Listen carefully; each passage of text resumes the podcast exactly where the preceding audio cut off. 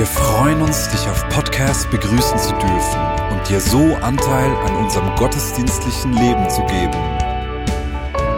Wir danken dir für jede Form des Mittragens. Mit einer Online-Spende auf der Website kannst du die Vision der Vineyard Bern finanziell unterstützen. Wir wünschen dir viel Inspiration beim Hören der Botschaft und Gottes Segen.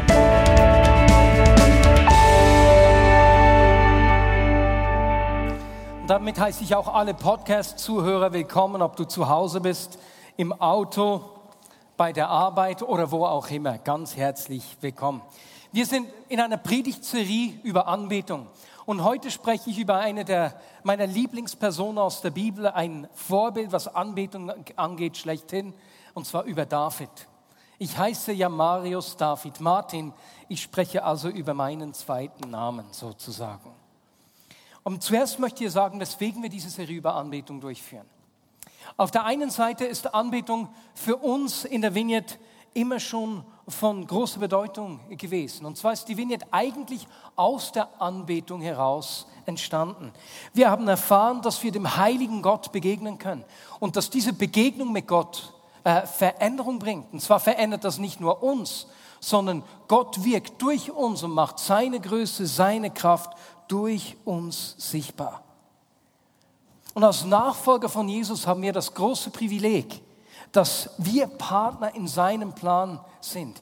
Er macht seinen Plan, die ganze Schöpfung mit sich zu versöhnen, durch dich und durch mich sichtbar. Stell dir das vor. Du bist der Partner des Schöpfers, Partner Gottes in seinem großen Plan. Jetzt, dieses Privileg werden wir nur mutig und selbstbewusst annehmen, wenn, wenn drei Dinge in unserem Leben äh, äh geschehen, wenn drei Dinge äh, Tatsache sind. Erstens, wenn wir Gott kennen, wenn wir sein Wesen kennen. Zweitens, wenn wir uns von ihm so berühren und verändern lassen, dass wir Menschen lieben, weil er uns ein neues Herz schenkt, weil die Frucht des Geistes in unserem Leben sichtbar wird. Und wir verstehen, dass er uns braucht, in dem Umfeld, wo er uns reingestellt hat, um unser Einflussgebiet positiv zu prägen. Deswegen ist das das Outcome. Dafür setzen wir uns ein als Vignette Bern. Mit der Predigtserie über Anbetung wollen wir den ersten Aspekt, den ersten Aspekt unseres Zukunftsbildes stärken. Hier geht es um Gott kennen. Und wenn ich die Predigt heute anschaue, dann, dann werden wir einen Text anschauen miteinander, eine Begebenheit im Leben von König David, in der Gott auf eine neue Weise kennengelernt hat. Und diese neue Sicht auf Gott hat etwas in seiner Anbetung verändert.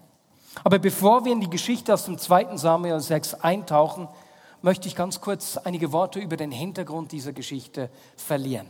Im Kapitel zuvor, Kapitel 5, geschehen drei herausragende Dinge im Leben von David.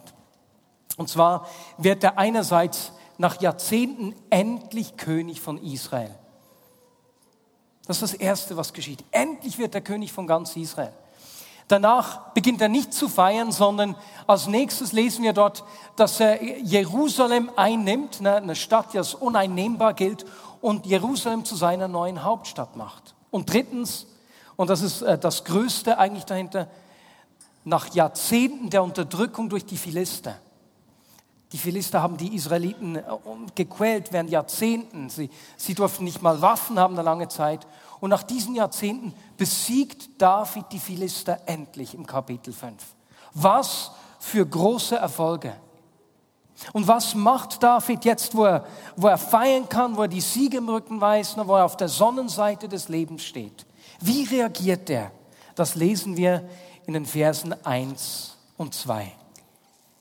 Daraufhin rief David erneut alle besonders bewährten Männer Israels zusammen es waren 30.000 Mann. Er führte sie nach Bala im Gebiet von Juda. Sie sollten die Lade Gottes holen, die den Namen des Herrn des Allmächtigen trägt, der über den Cherubim thront. Ich bin begeistert von David. Jetzt hat er diese Siege errungen, aber David feiert nicht sich selbst. David weiß genau, wem er seinen Erfolg zu verdanken hat. Und voller Dankbarkeit will er die Bundeslade nach Jerusalem holen. Die Bundeslade ist das Symbol für die Gegenwart Gottes. Wir müssen uns vor Augen führen, Als äh, die Israeliten durch die Wüste gezogen sind, war diese Lade inmitten des Camps, in der Stiftshütte, im Allerheiligsten. Es war der Ort, woher Gott zu Mose gesprochen hat, der Ort der Begegnung. Und diese Bundeslade in der Stiftshütte im Allerheiligsten stand wirklich im Mittelpunkt des Lagers. Auf alle vier Seiten, nach Norden, Süden, Westen und Osten, war jeweils, waren jeweils drei Stämme und lagerten dort. Das heißt, die Gegenwart Gottes war der Mittelpunkt dieses Lagers. Und jetzt, das war lange nicht mehr der Fall, jetzt will der David auf der einen Seite die Gegenwart Gottes in seine Nähe holen, er wollte ihm nahe sein und gleichzeitig wollte er die Gegenwart Gottes wieder zum Mittelpunkt des Volkes Israel machen. So beeindruckt er mich. Seine Dankbarkeit und sein Bewusstsein, dass er alles Gute Gott zu verdanken hat und nicht sich selbst, das will ich auch, so will ich auch leben. Denn wenn wir, wenn wir uns mal umschauen, ist es nicht so, dass viele Menschen dann zu Gott kommen, wenn sie Gottes Hilfe brauchen, wenn wir herausgefordert sind, wenn wir uns etwas von ihm wünschen, wenn er etwas tun soll. Wir sehen Gott dann sozusagen als den allmächtigen Verbesserer, der Schmerz von uns fernhalten soll, uns versorgen soll, Gelingen schenken soll, Hoffnung geben soll. Und wir beten manchmal Gott an, weil wir etwas von ihm wollen. Und dann, wenn alles rund läuft und wir erfolgreich sind, hat in der Geschäftigkeit des Alltags manchmal wenig Platz. David ist anders. Bei seinen großen Erfolgen stellt er Gott in den Mittelpunkt. David und David und das ganze Volk David und das ganze Volk Israel tanzten begeistert vor dem Herrn. Sie sangen und spielten auf Zittern, Harfen, Tambourinen, Rasseln und Zimbeln. Du musst dir mal diesen Festumzug vorstellen. Ne?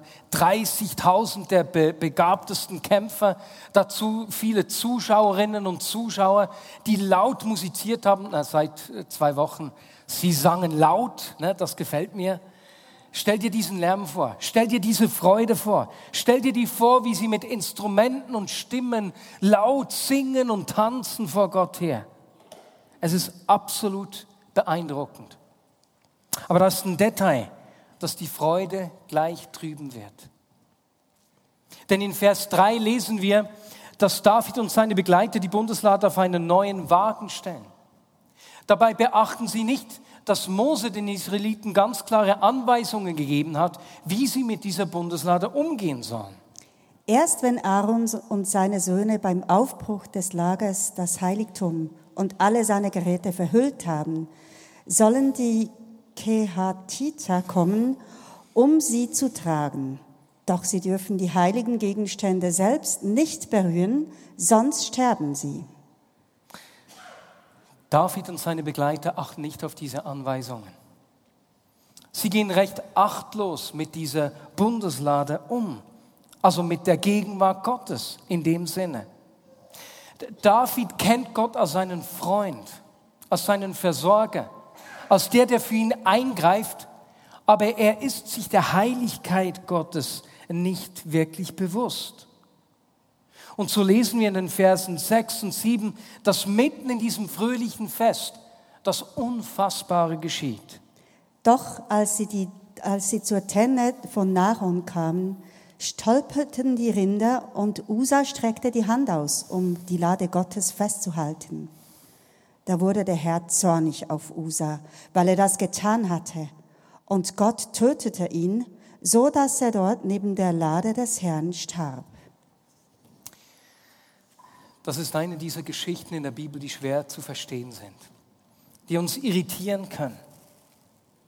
Wie kann das sein, dass deine Festgemeinde 30.000 Männer dazu, viele Menschen darum herum, die, die Gott loben, die auf seine Güte schauen, die sich freuen daran, was Gott getan hat, die ihm die Ehre geben und nicht sich selbst. Und dann droht plötzlich die Bundeslade von dem Wagen zu fallen ob eines der Tiere gestürzt ist oder ein Rad über einen Stein gefahren ist. Auf jeden Fall, die Bundeslade will runterfallen und Usa sehr wahrscheinlich in einem Reflex will, dass sie nicht runterfällt und kaputt geht und berührt die Lade und stirbt. Genauso wie Mose die Israeliten gewarnt hat. Und weißt du, wenn dich äh, diese Geschichte irritiert oder ärgert, dann geht es dir genau gleich wie, wie König David.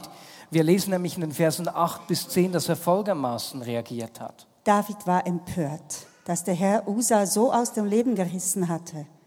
Er nannte den Ort Perez Usa. Diesen Namen trägt er noch heute. David bekam an jenem Tag Angst vor dem Herrn und er fragte sich, wie soll die Lade des Herrn jemals zu mir kommen? Und er beschloss, die Lade des Herrn nicht in die Stadt Davids zu bringen. Er brachte sie stattdessen in das Haus von Ob Obed Edom aus Gad. David ist verärgert. Er brannte vor Zorn, heißt es hier im Text. Er ist verrückt gewesen. Wie kann das sein, Gott? Gerade hast du uns so viel Gutes getan. Wir haben dich gefeiert. Nun bringst du einen meiner Freunde um. Auf diesen ersten Ärger lesen wir, äh, dass ein heiliges Erschrecken ihn befällt. Er fürchtet sich vor Gott. Ehrfurcht wächst in ihm. Er wird sich bewusst, dass er es mit einem Heiligen gegenüber zu tun hat. Und in dieser Furcht oder Ehrfurcht verstummt das laute Singen. Er erzieht sich auf eine gewisse Distanz zurück. Er will diese Bundeslade nicht zu nahe haben. Er will die Gegenwart Gottes nicht mehr zu nahe haben und lässt sie stattdessen ins Haus von Obed Edom bringen. Und weißt du, das ist eine, eine zweite Art, wie wir, wie wir manchmal reagieren. Gerade wenn wir Dinge erleben, die wir nicht einordnen können. Wenn Umstände oder Geschehnisse sich in unserem Leben ereignen, die wir nicht einordnen können, wo wir keine Antworten haben. Schmerz, Unsicherheiten, Herausforderungen, Tragödien, macht alles plötzlich keinen Sinn mehr. Und wir fragen uns, Gott, wo bist du? Kann ich mich auf dich verlassen? Ist er wirklich gut? Und wenn wir diese Frage nicht positiv beantworten können, dann laufen wir Gefahr, uns zurückzuziehen und Gott in eine Ecke zu stellen, genauso wie es David hier gemacht hat. Ich kann mich erinnern, als bevor ich Caro geheiratet habe, da hatte ich eine längere Beziehung, drei Jahre, und als die zerbrochen ist, war ich in einem Jahr so im Schmerz, dass ich mich zurückgezogen habe, ohne es zu merken. Und weißt du, es gibt viele Menschen um uns herum, die an Gott glauben, aber Umstände und Geschehnisse in ihrem Leben führen sie dazu, dass sie zu zweifeln beginnen, ob sie Gott wirklich vertrauen können. Und wenn wir so tun in solchen Situationen, als ob wir immer alle Antworten hätten, als würden wir immer alles verstehen und würde Gott unsere Wünsche immer erfüllen, dann machen wir Menschen etwas vor und wir verschließen Menschen die Türen zu ihm. Denn weißt du, dieses Zweifeln in der Zerbrochenheit, in den Fragen, das gehört zu einem authentischen Glauben dazu. Innerhalb und außerhalb der Kirche gibt es viele Menschen, die Not, Schmerz, Tod und Verlust erlebt haben und sich genau diese Frage stellen. Kann ich diesem Gott vertrauen? Lohnt es sich, ihm nachzufolgen? Meine Lieben, das ist ein sehr realer Teil des menschlichen Lebens, auch von uns Christen. Und weißt du, was aber interessant ist? Wenn du mit 100 Menschen sprichst, werden dir die meisten sagen, dass sie Gott in Herausforderung oder in einer Krise begegnet sind. Genauso wie David hier in dieser Situation etwas Neues über Gott erkannt hat, wie er Gott neu begegnet ist, wie wir jetzt gleich sehen können, ist es oft bei Menschen um uns herum genauso. Wir lesen weiter im Vers 11. Die Lade des Herrn blieb drei Monate bei der Familie vom Obed Edom. Und der Herr segnete ihn und sein ganzes Haus. Dann erfuhr König David, der Herr hat Obed Edoms Haus und alles, was er besitzt, wegen der Lade Gottes gesegnet. Da ging er zum Haus Obed Edoms, um die Lade in einem festlichen Zug in die Stadt Davids zu holen. In seinem heiligen Erschrecken stellt er Gott zuerst auf die Seite. Ganze drei Monate lang hält David Gott, die Gegenwart Gottes auf Distanz. Etwas, das wir sonst von ihm gar nicht kennen. Ist dir aufgefallen, was David bewegt hat, die Bundeslade nun doch nach Jerusalem zu holen? Die Gegenwart Gottes doch in seine Nähe zu holen? Es geschieht etwas in ihm, als er von der Güte und dem Segen Gottes im Leben von Obed-Edom hörte. Das heißt, er hat gehört, dass sich Gott im Leben eines anderen Menschen als treu erwiesen hat. Er sieht Gottes Segen. Meine Lieben, dort, wo wir den Segen teilen, den Gott in unserem Leben tun, öffnen wir anderen Menschen die Tür. Und David, er öffnet sich wieder und er sagt, ich weiß, dieser Gott ist gefährlich. Ich weiß, ich kann nicht alles verstehen und erklären, aber ich sehe, dass er gut ist. Und deswegen entscheidet sich David, es nochmals zu versuchen. Und er weist seine Männer an, lasst uns die Bundeslade nach Jerusalem bringen. Als die Träger der Lade des Herrn sechs Schritte gegangen waren, blieben sie stehen und David opferte ein Rind und ein Mastkalb. Und David tanzte begeistert vor dem Herrn und trug dabei nur einen leinenen Priesterschurz. So brachten David und alle Israeliten die Lade des Herrn unter großem Jubel und dem Schall der Hörner nach Jerusalem. Für alle Podcast-Hörer, ich stehe in roten Ganzkörperunterhosen hier. Und deswegen wollte meine Tochter auch in den Gottesdienst kommen, um mich von der Bühne so zu sehen. Meine Lieben, ich mache das ganz bewusst, nicht als Joke. Wenn wir diese Geschichte anschauen, dann sieht es hier eigentlich aus wie beim ersten Mal. Sie singen, tanzen und feiern und loben Gott. Sie anerkennen seine Größe und seine Güte. Aber etwas ist anders. Dieses Mal stellen sie die Bundeslade nicht mehr auf den Wagen, sondern er wird von Priestern getragen. David hat offensichtlich gelernt, dass er zu achtlos mit der Gegenwart Gottes umgegangen ist. Diesmal kommen Dankbarkeit und Ehrfurcht zusammen. Und David bringt Gott sogar Opfer dar. Opfer waren damals, in der damaligen Zeit, ein Weg, die Abhängigkeit vor Gott anzuerkennen und ihn anzubeten, Anbetung auszudrücken. Und nicht nur das. David tanzt eben in seinem Priesterschurz. Zerbrechlich, verletzlich, so dass seine Frau, die ihm zuschaut, ihm später sagt, das war ja wohl würdelos. Als König geht's dir eigentlich noch? Aber weißt du was? Genau das geschieht dort, wo Dankbarkeit und Ehrfurcht zusammenkommen. Diese Verletzlichkeit und Zerbrechlichkeit drückt durch. Und meine Lieben, dort, wo wir, wo wir uns ihm nähern mit unseren Fragen, die nicht beantwortet werden, mit unseren Schmerzen, ist genauso, ist es dieser Ort der Zerbrechlichkeit. Und wir können mit dieser Verletzlichkeit zu ihm kommen. Das alles in die Beziehung mit ihm einbringen. Deswegen begeistert mich David. Es ist ihm egal, was Menschen sagen, was andere denken. Er will ihn ehren mit allem, was er ist und allem, was er hat. Mit seiner Angst, seinen offenen Fragen, seiner Liebe, seiner Hingabe.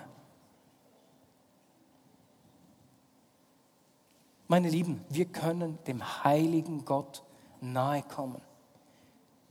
Er, der das ganze Universum in der Hand hält, lässt uns ganz nahe an sich ran. Und ich kann mich an ein Erlebnis erinnern, als ich, als, als ich eine Begegnung mit Gott hatte in einem Traum. Und als ich aufgewacht bin, war, war das ganze Zimmer, der ganze Raum gefüllt mit der Gegenwart Gottes. Ich hatte panische Angst. Ich hatte Angst, jetzt muss ich sterben. Und weißt du, wenn, als ich dieser Gegenwart Gottes begegnet bin, da ist mir aufgefallen, wie es wirklich um mich steht. Wenn das Licht angeht, seht ihr, wie es wirklich um euch steht. Und all die Dinge, von denen ich zuvor dachte, ja, ich bin ein guter Mensch und plötzlich habe ich meine Unzulänglichkeit so deutlich gesehen. Ich habe gemerkt, ich kann nicht vor ihm bestehen, niemals. Und gleichzeitig habe ich gemerkt, habe ich erlebt, wie er mich zu sich gezogen hat, trotz meiner Unzulänglichkeit, wie er mich will mit meinen Fehlern und meinen Schwächen, mich äh, rein macht und mich verändert, mich in seine Armen schließt, wenn ich ihn denn ranlasse. Anbetung hat viel mit dieser Verletzlichkeit und Zerbrechlichkeit zu tun. Und ich weiß nicht, wie es dir geht, wo du dich siehst, wenn wir diese drei Schritte anschaust. Vielleicht geht es dir wie König David ganz am Anfang der Geschichte, nachdem er das Kapitel 5 erlebt hat, die großen Erfolge und du kannst sagen, ich habe so viel Grund dankbar zu sein wie König, äh, wie Obed Edom beispielsweise auf. Darf ich mal schauen? Wer würde sagen, hey, so geht's mir, diese Person bin ich. Mir geht's recht gut, ich habe Grund dankbar zu sein. Hände hoch. Super.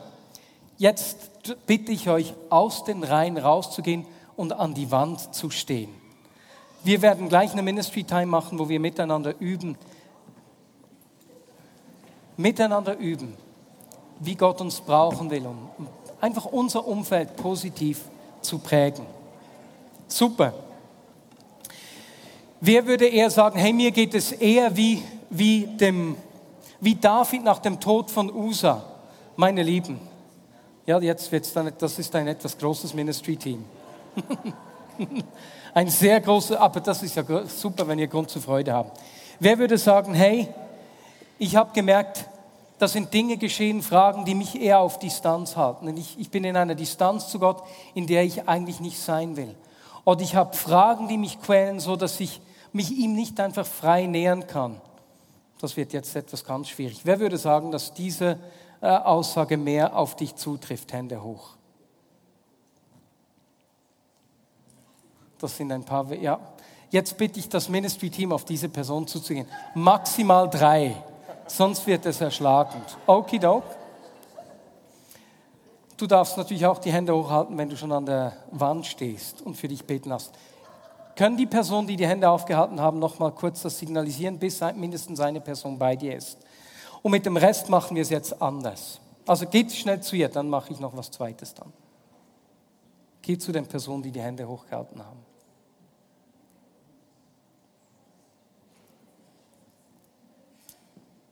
Gut. Alle, die entweder stehen an der Wand oder noch sitzen, schaut euch mal um. Und jetzt fragt Gott, bei wem willst du mich brauchen, um dir, um einer Person etwas Ermutigendes zu sagen oder einen prophetischen Eindruck für Dinge, die Gott in dieser nächsten Zeit tun will. Das machen wir, weil dort, wo wir zusammen sind, können wir üben, wie wir das in unserem Alltag leben können. Das heißt, unser Miteinander ist eigentlich ein sicherer Ort, wo wir diese Dinge miteinander pflegen können. Und Jesus, ich danke dir für deine Güte und dass du uns in deiner Heiligkeit nahe an dich ranlässt. Danke dir, können, kommen Ehrfurcht und Dankbarkeit zusammen und können wir in der Anbetung mit aller Verletzlichkeit und Zerbrechlichkeit alles, was wir sind und was wir haben, in die Beziehung mit dir einbringen. Jesus, ich danke dir, dass wir nicht in sichere Distanz zu dir äh, verweilen müssen, wie das bei David diese drei Monate der Fall war, sondern dass du, wie du ihn eingeladen hast, indem du ihm die Güte an Obed Edom gezeigt hast, dass du uns immer wieder in deine Nähe einladest. Und Jesus, ich bitte dich für uns, dass du uns Mut gibst und Unerschrockenheit, deine Güte in unserem Umfeld sichtbar zu machen. Nicht zurückzuhalten, von deiner Güte zu erzählen. Nicht zurückzuhalten, deine Güte weiterzugeben, Menschen zu segnen, sei es mit unserer Zeit, mit unserem Geld, mit Aufmerksamkeit, mit unseren Worten, aber genauso indem wir in dir dich vorstellen, Jesus. Gib uns diesen Mut und diese Unerschrockenheit. Amen.